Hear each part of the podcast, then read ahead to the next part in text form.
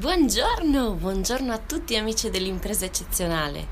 Quest'oggi l'impresa eccezionale è itinerante. Sì, perché ho deciso che durante questo mio piccolo soggiorno a Bologna avrei camminato per le strade di, della Rossa, cosiddetta Rossa, cioè Bologna, e, e vi avrei raccontato qualcosa. In questo momento sto camminando lungo via d'Azeglio, meravigliosa, splendente e illuminata, completamente illuminata. Se ve lo ricordate, l'anno scorso campeggiavano le scritte di una canzone di, di Dalla, mentre invece quest'anno le luci di Natale rappresentano, anzi, descrivono una canzone di, di Cesare Cremonini anche egli bolognese e, e mi è venuto in mente di fare una puntata per voi perché questa scritta parla del, del, fatto che nessuno al giorno d'oggi vuole essere Robin. E, e quindi chi meglio dell'impresa eccezionale per descrivere per, per entrare nel vivo di questa canzone? Insomma questa scritta dice e tutti con il numero 10 sulla schiena e poi sbagliamo i rigori. Quindi magari uno spunto, diciamo, per, il, per le persone al giorno d'oggi che pensano di essere chissà chi, quando in realtà siamo tutti sulla stessa barca, ci vuole un po' più di umiltà e pensiamo anche che tutto sommato essere Robin non è così male. Robin è un supporto, Robin è una spalla, Robin è quello senza il quale lo stesso Batman non riuscirebbe a portare a termine tutte le missioni. E poi sapete che peso essere sempre Batman, sempre al centro dell'attenzione? Meglio stare un po' più defilati come Robin, starsene relativamente tranquilli perché tranquilli non si è mai, fare il proprio dovere, vivere nell'ombra. Non sempre, perché comunque i piccoli momenti di gloria li ha anche Robin, però non sempre al centro delle luci, delle luci della ribalta, che se le becchi qualcun altro, così ogni tanto ci si può anche rilassare. Ed ora con questa piccola riflessione vi lascio alla canzone, ma indovinate cosa potrei mettere? Nessuno vuole essere Robin. F Radio, radio. F Radio, your streaming radio. Eccoci qua di nuovo insieme, ecco qui di nuovo l'impresa eccezionale ed io sono Elena. Dunque, vi ho lasciato con questa canzone, con questa meravigliosa Via d'Azeglio. E se vi siete collegati solo adesso vi dico che la canzone era Nessuno vuole essere Robin di Cesare Cremonini. Cesare Cremonini che, ora che ci penso bene, ho incontrato una volta a Mirabilandia Ero piccola, avrò avuto 15 anni e lui forse era ancora nei Luna Pop e dovevamo salire sul martello su questo, questa giostra e lui aveva una paura micidiale e mi diceva mi ha detto parlatemi, parlatemi, parlatemi, ma va tanto in alto, ma va tanto in alto. Quando è partito ha iniziato a urlare. Penso abbia detto anche alcune parolacce che ora non vi riporterò, però sì, è andata così, urlava come un pazzo e quando siamo scesi, deve aver anche fatto seratina perché aveva una faccia piuttosto provata. Quando siamo scesi ha ringraziato il Signore di essere atterrato e fine. Non l'ho più visto. Però mi piace ricordarlo così, impaurito e, stra- e, e, e stralunato completamente. Ma ritorniamo a noi. Siamo a Bologna perché vi ho detto edizione bolognese, questo, questo colpo mi faccio le vacanze qui e vi racconto qualcosa, visto che questa Bologna trasuda musica e trasuda imprese eccezionali, perché vi ricordo sono in via d'Azeglio, quindi sto per suonare il campanello a Domenico Sputo, sono al numero 15 perché sotto la parte della canzone dove c'è scritto Nessuno vuole essere Robin, che è scritto in un altro colore rispetto alle altre luminarie, in corrispondenza che cosa ci sarà mai? L'ingresso del condominio di Lucio Dalla e quindi ora citofoniamo Domenico Sputo. Ecco. Mm. Non credo ci risponderà nessuno, però dà una certa soddisfazione avergli suonato il campanello. Ora, ripercorrendo questa via, fino laggiù, sì, dovrebbe, dovrebbe essere questa la strada, dovremmo arrivare proprio sotto le sue finestre. E, ed ecco, eccolo qua che si apre questo scenario. Praticamente ve lo descrivo, c'è una parete e tra le due finestre di questa parete c'è disegnata la sua ombra, l'ombra di Lucio Dalla, inconfondibile, che suona il sax ed è composta tutta da piccoli uccellini. È meravigliosa, è meravigliosa. Un'ombra che praticamente da lassù i bolognesi possono guardare e possono continuare a immaginare, a ricordare questo Lucio che suona il sax a tutti quanti. Mm, un'immagine meravigliosa, l'idea proprio che quest'uomo nella sua completa normalità, perché ricordiamo che comunque era una persona che, scende, che la città se la viveva, scendeva in piazza, camminava, amava stare in mezzo alla gente, non desiderava assolutamente togliersi da, dalla vita, dalla vita quella vera amava il bello, amava il lusso. Purtroppo non posso salire a casa sua quest'oggi perché è chiusa fino al 10 gennaio, per cui proprio non, non è possibile visitarla, ma tornerò solo per visitare, solo per visitare casa sua. E dicevo, amava il bello e se avessi potuto visitare la casa e descrivervela, perché l'ho già guardata comunque su uno speciale in tv e su internet, avremmo visto delle, delle chicche, dei pezzi unici, costosissimi, rarissimi e di una bellezza esorbitante. Per cui quest'uomo normale, tra virgolette, compieva imprese eccezionali, nel senso che riusciva veramente a far vivere la bellezza, la bellezza nelle canzoni, la bellezza estetica, non sua ovviamente, l'unica cosa su cui non è riuscito a lavorare o non ha voluto lavorare perché non gli interessava probabilmente, ma tanto a noi andava bene così. E che cosa vi posso far ascoltare di Lucio? Vi posso, potrei regalarvi ho deciso, ho deciso. È che oggi decido su due piedi, quindi quel che viene viene. E ho deciso che vi farò ascoltare Canzone. È una delle, delle sue canzoni che a me piacciono di più, è colma di significato, è colma di bellezza e, ed è colma di lucio quindi non saprei neanche. E anche il titolo è perfetto, canzone. Meglio di così. Ora ascoltiamocela insieme. Canzone di Lucio Dalla. Un bacione a tutti, a dopo. F Radio, radio. F Radio, your streaming radio. Eccoci qua, io sono sempre Elena, ben ritrovati all'impresa eccezionale Bologna Edition. Ed ora una piccola digressione, raccontiamo qualche piccolo segreto di Bologna. Come sono incappata in questi piccoli segreti? Ovviamente tramite un blog di viaggio e nello specifico tramite My Trolley Blog. Praticamente c'è una ragazza che mi ha acceso delle lampadine perché voleva raccontare i segreti di Bologna. Lei ne millantava 10, in realtà Adesso vi andrò a spiegare perché non li ha raccontati tutti, die- tutti e dieci, ma solamente cinque. Perché gli altri vanno scoperti in loco. E come vanno scoperti? Come ha fatto lei nello specifico. Lei si è recata da Alex, che è un bartender, presso il Very Nice, che è un locale di Bologna. Praticamente Alex, tramite i suoi cocktail, ha rivelato, eh, ti rivela, nel momento in cui vai da lui, i segreti di Bologna, perché a, a ognuno di questi cocktail è associato uno dei segreti. Allora adesso vado a leggervi un piccolo pezzettino di questo blog per darvi l'idea. Di che cosa è successo. Eh, stavamo parlando di Alex, dei suoi cocktail originali e dei segreti di Bologna, che mi ha rivelato attraverso i suoi cocktail.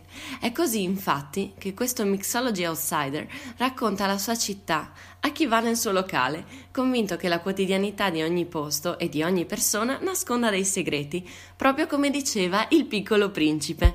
L'essenziale è invisibile agli occhi. Così quando mi sono seduta al Very Nice, è stata proprio questa la frase a darmi il benvenuto. È riportata sul menù a disposizione in mezzo al tavolo, perché quella cocktail list contiene molti più che ingredienti e drink. In realtà è anche un meraviglioso viaggio tra posti di Bologna che sono lì da secoli, ma non per questo tutti conoscono. E allora voglio condividerli con voi. Ogni, ogni storia ha la sua origine e ad Alex è stata la nonna, bolognese ovviamente, a raccontare quelle piccole leggende metropolitane che per lui sono diventate ispirazione. Gli sono piaciute così tanto, infatti, che si è subito inventato un modo tutto suo per condividerle perché non vadano perdute, ma anzi continuino ad essere ricordate. Se questa non è un'impresa eccezionale, voi dovreste fare un giro su questo blog e vedere le foto, vedere che razza di eh, piccola impresa questo ragazzo ha costruito e che patrimonio sta tramandando a tutti noi. Bravissimo, un plauso, complimenti. Continuo a leggere. Eh, beh, io l'ho trovato geniale perché in fondo la sua, ehm, la sua la si potrebbe chiamare semiotica del cocktail. Così mi è bastato aprire il menu per immergermi in un piccolo grande mondo segreto che mi ha fatto conoscere un'altra Bologna. I dieci segreti di Bologna, che poi io vi ho già svelato non essere dieci. Cominciamo con il primo. A Bologna c'è una piccola Venezia. Se passate dalle parti di via Moline, affacciatevi tra i palazzi della Finestrella, in via Paiella, e per un attimo vi sembrerà di essere a Venezia. Tra i palazzi e le case scorre infatti un piccolo canale che per molti anni è stato nascosto se non lo conoscete, potete vederlo nel frattempo sorseggiando il cocktail con vista di Alex Fantini, perché per l'appunto il cocktail viene servito su una sorta di tavoletta di San Pietrini con in fondo lo sfondo che rappresenta appunto questa via. Meraviglioso. Secondo segreto. Non è vera tagliatella bolognese se non è di 8 mm. Diciamocelo, Bologna è un vero paradiso per tutti i food lovers. Persino un'inviata del New York Times di recente se n'è innamorata e per questo motivo l'ha inserita tra le 52 destinazioni da visitare assolutamente. Per prendere ispirazione quando siete in città potete anche ad esempio fare una ricerca su Instagram eh, all'hashtag Bologna Food e troverete quasi 53.000 foto di piatti tipici. Diciamo che mh, mm, non tutti i food addicted negli Instagrammers probabilmente però sanno che le tagliatelle a ragù sono tra i gioielli più preziosi in città. E non è così per dire gioiello, considerando che erano gli anni 70, 70, quando la Camera di Commercio ha deciso di ospitare una riproduzione della tagliatella perfetta, un campione in oro nelle misure esatte realizzato secondo la vera tradizione. La larghezza deve corrispondere infatti alla 12.270 12.270 parte dell'altezza della Torre degli Asinelli e precisamente deve essere spessa 8 mm per essere l'autentica tagliatella bolognese. Non sapete dove andarla a mangiare, intanto cominciate dall'aperitivo al Very Nice dove ve ne danno un, eh, un assaggio tanto per condire, perché comunque i cocktail sono molto alcolici, vanno accompagnati, se no tra un segreto e l'altro poi non vi ricordate più niente alla fine, perché 10 cocktail, a parte che non potete scoprire tutti i segreti in una sera, a meno che non andiate accompagnati, allora prendete un cocktail a testa, diciamo che ognuno svela un segreto e ve la cavate bene, altrimenti la vedo un po' complicata. Comunque, segreto numero 3 Meraviglioso, questo mi ha aperto il cuore. Il lampione che annuncia l'arrivo dei neonati. Si diceva un tempo che il lampione all'angolo tra via Rizzoli e piazza Nettuno eh, cominciasse per magia a lampeggiare ogni qualvolta nascesse un bambino. E così ancora oggi succede.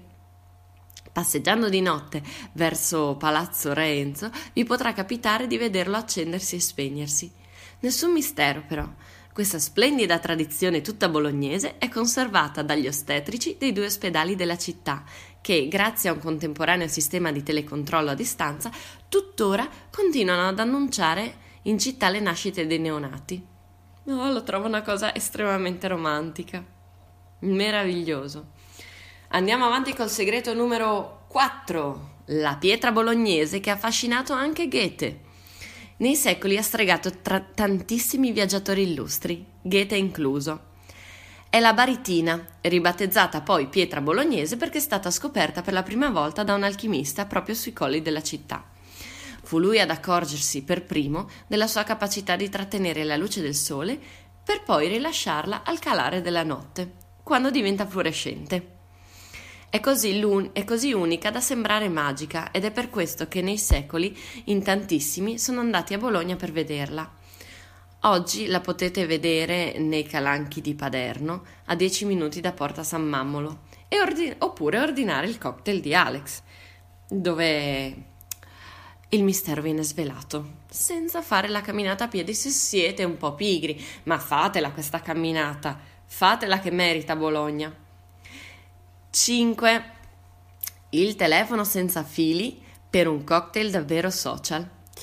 Bello pensare oggi come oggi di comunicare senza fili e senza smartphone.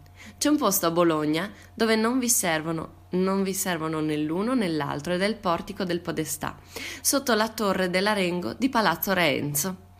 Secondo quanto ho saputo al Very Nice, dice la, la, nostra blogger, infatti, pare che mettendosi ai quattro angoli opposti del grande voltone a croce, la voce corra da un capo all'altro, proprio come succedeva nel gioco che si faceva da bambini.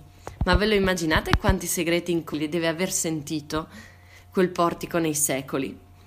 L'omonimo cocktail di Alex, quindi, si può ordinare minimo se si è in due, perché è un invito alle conversazioni più intime. Quindi io direi, ragazzi, sempre per la regola di prima, minimo in due e poi chi c'è c'è, avanti tutta. E poi dicevamo, il menù racconta dell'astuccio degli asinelli, del melograno di Carducci e della statua di San Giorgio nascosta nel quartiere del Pilastro. Tra gli altri luoghi poi da scoprire in città c'è il cortile reale del Collegio di Spagna, proprio di fronte al cocktail bar ma ogni segreto, per essere ancora più affascinante, non va rivelato. E quindi la nostra blogger si ferma qui. Ragazzi, spero che questa piccola digressione vi sia piaciuta ed ora come poteva mancare lui? Come poteva mancare Luca Carboni con Bologna è una regola? Gustiamocela tutta. F Radio. F Radio, your streaming radio. Bentornati ragazzi, ancora all'impresa eccezionale F Radio Online. Io sono Elena e, ed ora di cosa volete parlare a Bologna se non di Guccini? Abbiamo parlato già di Dalla, di Cremonini, di Luca Carboni, dei tortellini, delle tagliatelle. Eh, me lo sentivo proprio qua dietro la schiena che mi chiedeva Elena, quando è che parli di me? Perché impresa eccezionale più grande della mia, beh, diciamo della sua e di Dalla, ma su, nel suo caso è ancora più evidente la cosa. Non c'è stata, c'è un uomo, un cantautore, tuttora in attività, che comunque continua a fare una vita normalissima, continua a viversi la città, ok, ora si è spostato fuori città da un po' di anni, ma quando viveva a Bologna o comunque quando ci torna, vive la città come se fosse un persona, una persona comune, vuole mischiarsi tra la folla, vuole viverla in pieno, non vuole essere circondato da guardie del corpo o non vuole essere isolato dalle persone che cercano un contatto con lui, perciò tanto di cappello a chi queste cose riesce a farle e a chi riesce a mantenere una vita normale, tra virgolette, nonostante il successo. E si sa che per l'appunto il cantautore Francesco Guccini abbia trascorso un periodo lungo della propria vita a Bologna, è, è cosa nota. E gli artisti non lasciano passare gli anni di esistenza senza distillarne qualche perla. Nel capoluogo emiliano, infatti, Guccini si trasferì nel 1960 nella famosa via Paolo Fabbri numero 43, che ha dato il nome a un suo album del 1976. E Bologna si intitola eh, una canzone compresa in Metropolis del 1981. Parliamo prima di Bologna perché per via Paolo Fabbri ho in mente qualcosina che vi dirò più tardi. Nel testo della città di Bologna, la città si materializza in una forma umana, come avviene nella nostra mente ogni volta che amiamo davvero qualcosa, quasi a sottolineare un carattere affettivo della rappresentazione. La Bologna di Guccini è una donna, è una donna, è una vecchia signora per la precisione, dai fianchi un po' molli, col seno sul piano padano ed il culo sui colli. Magari non è un amante ideale, ma è anche una città ossimorica a modo suo, è arrogante e papale, forse perché è compresa nell'ex stato pontificio. È anche rossa e fetale, il rosso è il colore dei suoi edifici, sappiamo che la denominazione rossa deriva principalmente da questo, ma volendo ovviamente può essere anche un riferimento politico. È famosa per essere stata guidata ininterrottamente da amministrazioni di sinistra nel secondo dopoguerra. Per lui invece dice Bologna per me provinciale, Parigi minore con un'attività culturale per quanto non immortale e spregiudicata ai livelli di Sartre e di Baudelaire, ma insomma c'è una, un'attiva vita culturale. Un teatro sufficiente perché un giovanotto dal cuore artistico cerchi di sudarsi un amore. Qui la bohème è confortevole, giocata fra case e osterie, quando a ogni bicchiere rimbalzano le filosofie. Mi sto citando parti delle canzoni e sono tutti virgolettati.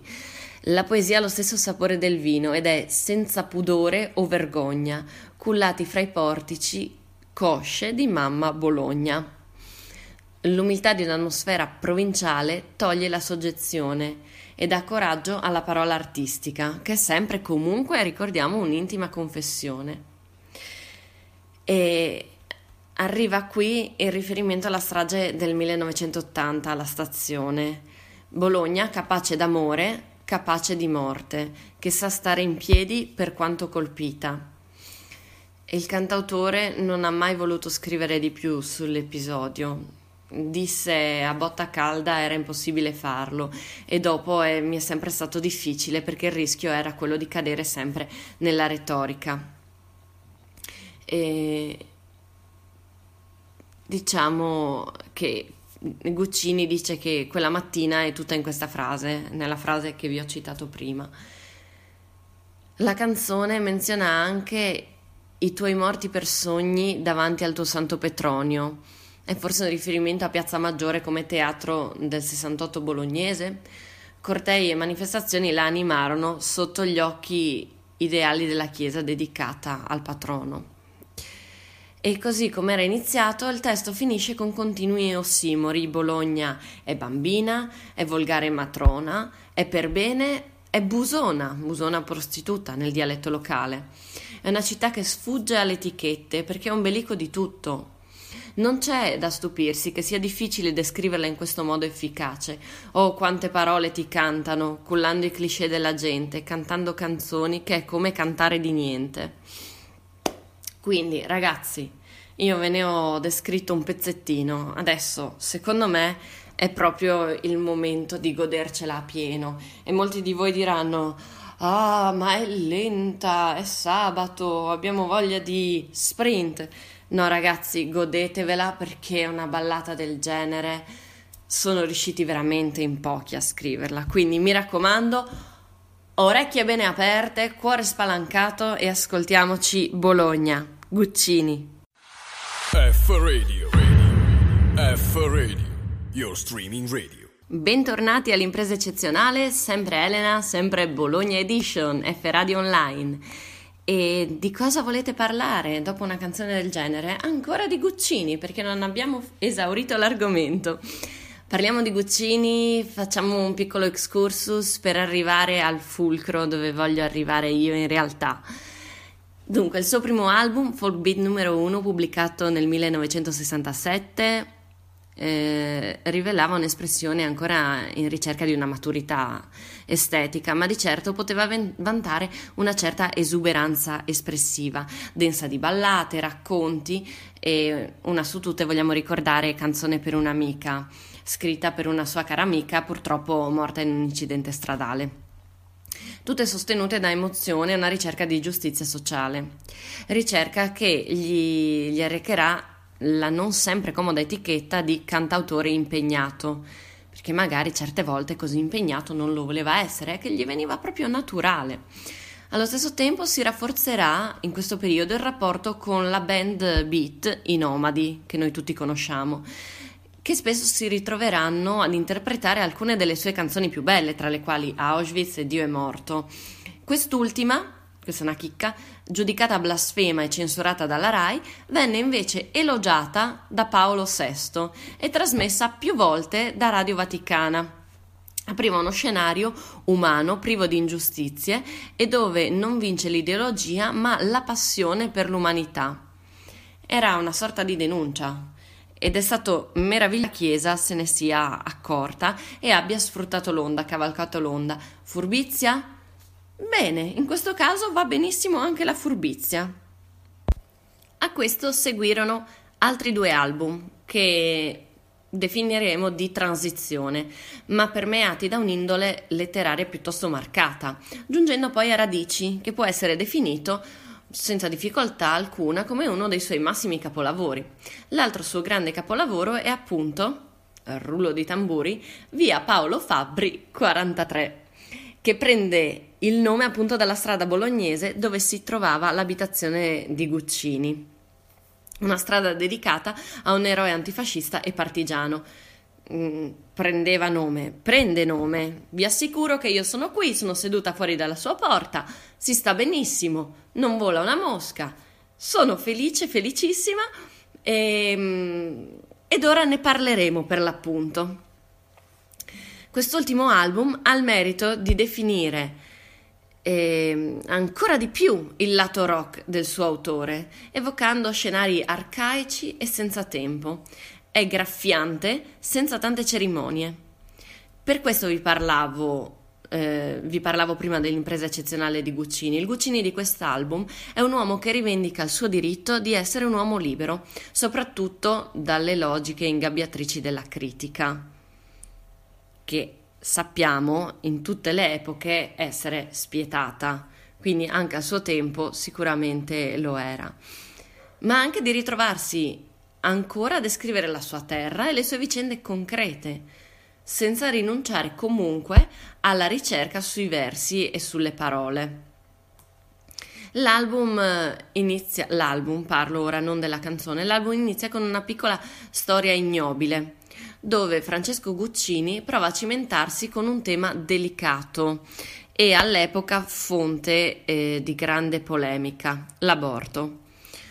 Guccini cerca di descrivere una storia che possa essere tipica, rappresentativa di tutti i casi coinvolti in un tema tanto drammatico quanto discusso.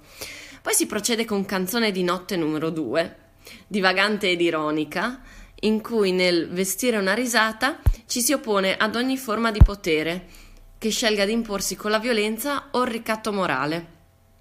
E poi chiude il primo lato la celeberrima canzone L'avvelenata, che noi tutti conosciamo, ma che io non vi proporrò quest'oggi. Volete, andare, volete ascoltarla? La ascolteremo più avanti o ve la andate a cercare. Quest'oggi niente avvelenata, l'abbiamo sentita, è trita e ritrita. È dolente, rabbiosa, una confessione della propria indipendenza artistica, della volontà di essere scevro da qualsivoglia etichettatura critica e su Scevro volevo salutare la mia amica Federica Delizzotti, che è la persona più scevra che io conosca. Scusate questa divagazione, ma glielo dovevo. E, e quindi dicevamo che era scevro da qualsivoglia etichettatura critica e soprattutto una livorosa invettiva contro la critica musicale, verrà definita, ed in particolare verso Riccardo Bertoncelli, colpevole di aver massacrato e stroncato il suo disco precedente, Stanze di vita quotidiana. Però in una recente intervista eh, abbiamo scoperto che poi alla fine i due si sono chiariti, infatti non, chiar- non pregiudicherà i chiarimenti successivi tra i due e la nascita poi di una lunga amicizia. Resta comunque questo album un manifesto rabbioso di libertà assoluta declamata dall'artista. Nel 2010 Luciano Ligabue, amico intimo di Francesco Guccini, che per lui scriverà il pezzo Ho ancora la forza per l'album Stagioni del 2000, proporrà una sua personale avvelenata con Caro il mio Francesco, rivolgendosi proprio all'amico più grande per trovare una spalla nei momenti di difficoltà. È peccato che l'invettiva sia tale solo nelle intenzioni e non tanto nelle esposizioni. Ora passiamo al secondo lato. Il secondo lato si apre con una title track talmente autobiografica e personale carica di ironia e sarcasmo, in cui addirittura si prende gioco di alcuni dei suoi colleghi illustri, come Antonello Venditti, Francesco De Gregori e Fabrizio De André. Segue l'esistenziale canzone quasi d'amore, definita dall'autore una non canzone d'amore, ma del tentativo di prendere coscienza sul perché si scrive una canzone e chiude la descrizione desolata del quotidiano in colore de Il pensionato. Via Paolo Fabri 43, quindi è l'album personale e rabbioso di un gigante della musica italiana che, che proseguirà la sua carriera, dichiarata poi conclusa nel 2012, tra versi e suoni, bicchieri di vino ed eschimo logori e, gi- e viaggi fantastici tra la via Emilia e il West. Io così me lo voglio immaginare, seduta su questo, su questo gradino. E vorrei leggervi una frase di Indro Montanelli. Perché? Perché con questa frase, cioè questa frase secondo me racchiude quali sono i valori ai quali ispirarsi e torniamo sempre al, um, al, concetto di impresa eccezionale, di uomo comune che fa cose speciali, che però non si deve dimenticare di essere uomo comune e non si deve dimenticare a quali valori ispirarsi.